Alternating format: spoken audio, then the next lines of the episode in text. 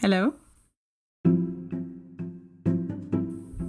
Hi. Hi. Hello.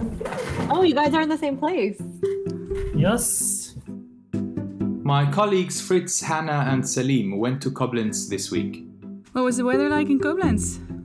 They were there for the verdict against Iyad A.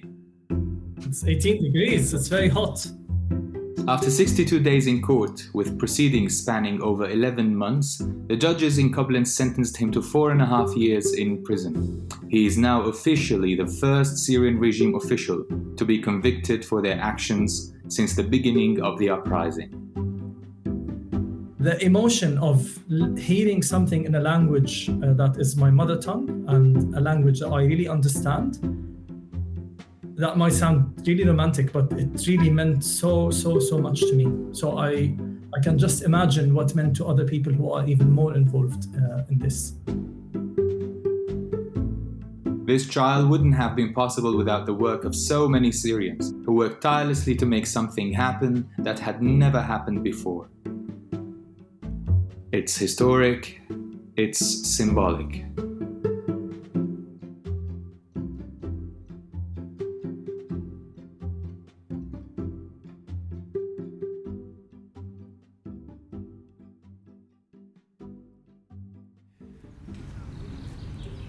Okay, so dear listeners, this is um, Fritz and uh, Hannah standing in front of the courthouse. Uh, we just left the courthouse um, about uh, half an hour, 45 minutes ago, and just wanted to tell you uh, in a very summarizing way uh, what happened uh, today. Um, and then next week, we will dive a little bit deeper into um, the verdict of today and and uh, and what you know what was said, how the judges uh, today uh, explained the verdict, and uh, and we'll we'll analyze that in, in more detail. But just um, yeah, just about uh, today, Hannah, maybe you can take it from there. Yeah, so we were here really, really early. I think you guys were here like at six. I took some more time, got some coffee, and arrived later. And yeah, normally we're like five people visiting the court as like the audience and press. And today I think there were like far more than 50 people. At least there were some people who didn't get in, and I think around 57 were allowed inside. So that was different than the usual, and everyone I think was really um, waiting to see what this first verdict would be like.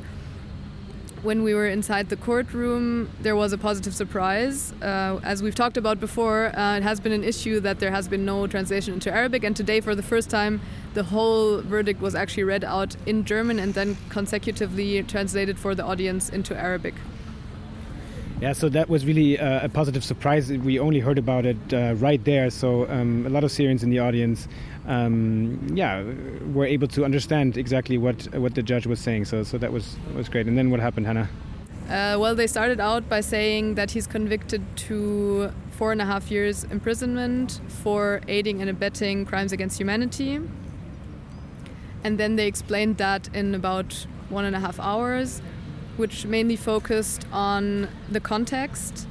I think that's something that we have seen more often in this trial that a lot has been focusing on the context to prove the crimes against humanity, and I think nobody has any doubts about that anymore.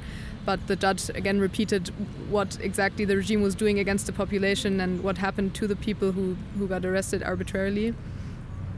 And a far shorter paragraph of her verdict concerned Iyad A's position in all this, but she also confirmed that he did play a role and he could have somehow gotten out of his work and he had chosen that work voluntarily. And he even asked to be transferred back to an operative uh, branch as like the branch 251 and its religious department after having had some office job that he considered boring. So they were convinced of his guilt and yeah so since he's already been in prison for i guess two years he's gonna have to serve another two and a half years if there is no successful appeal because right after the trial his defense lawyers actually said they will appeal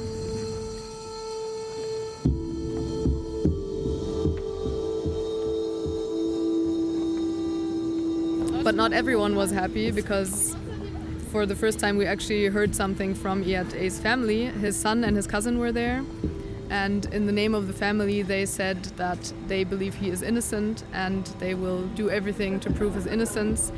And he um, and his cousin actually emphasized that from their family as well, so many people are missing, and they they are totally for the trial and for um, releasing all detainees, but they just don't want their relative Iyad being counted as one of the regime uh, criminals, but as one of the oppositionals. So, yeah, they were of course very disappointed by this verdict, but they said that they're hoping that it will be possible to change it by appealing.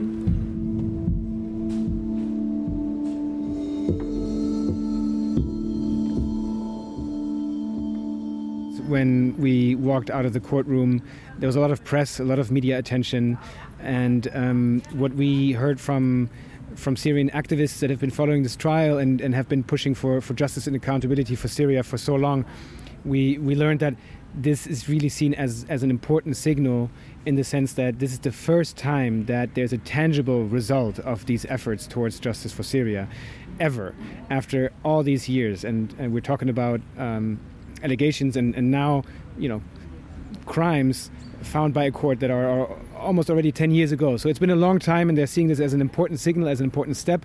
And at the same time, uh, we also heard um, colleagues emphasize that uh, they appreciated the judge making it ex- explicit that Iyad today was not convicted as a representative or uh, in place of the the regime of the Assad regime uh, that that uh, orchestrated this systematic and widespread attack against its own uh, civilian population, but for his own for his own acts um, and for his own uh, limited contributions uh, to this uh, structure. And um, in that sense, I think they see this also as a as a fair verdict. Um, and yeah, I think more next week on a on a more detailed episode where we'll take some time to to dissect some of these questions and and, and update you further. So until then. Uh, listeners. Uh, this is all from Koblenz from, from us, and uh, see you next week. See you then.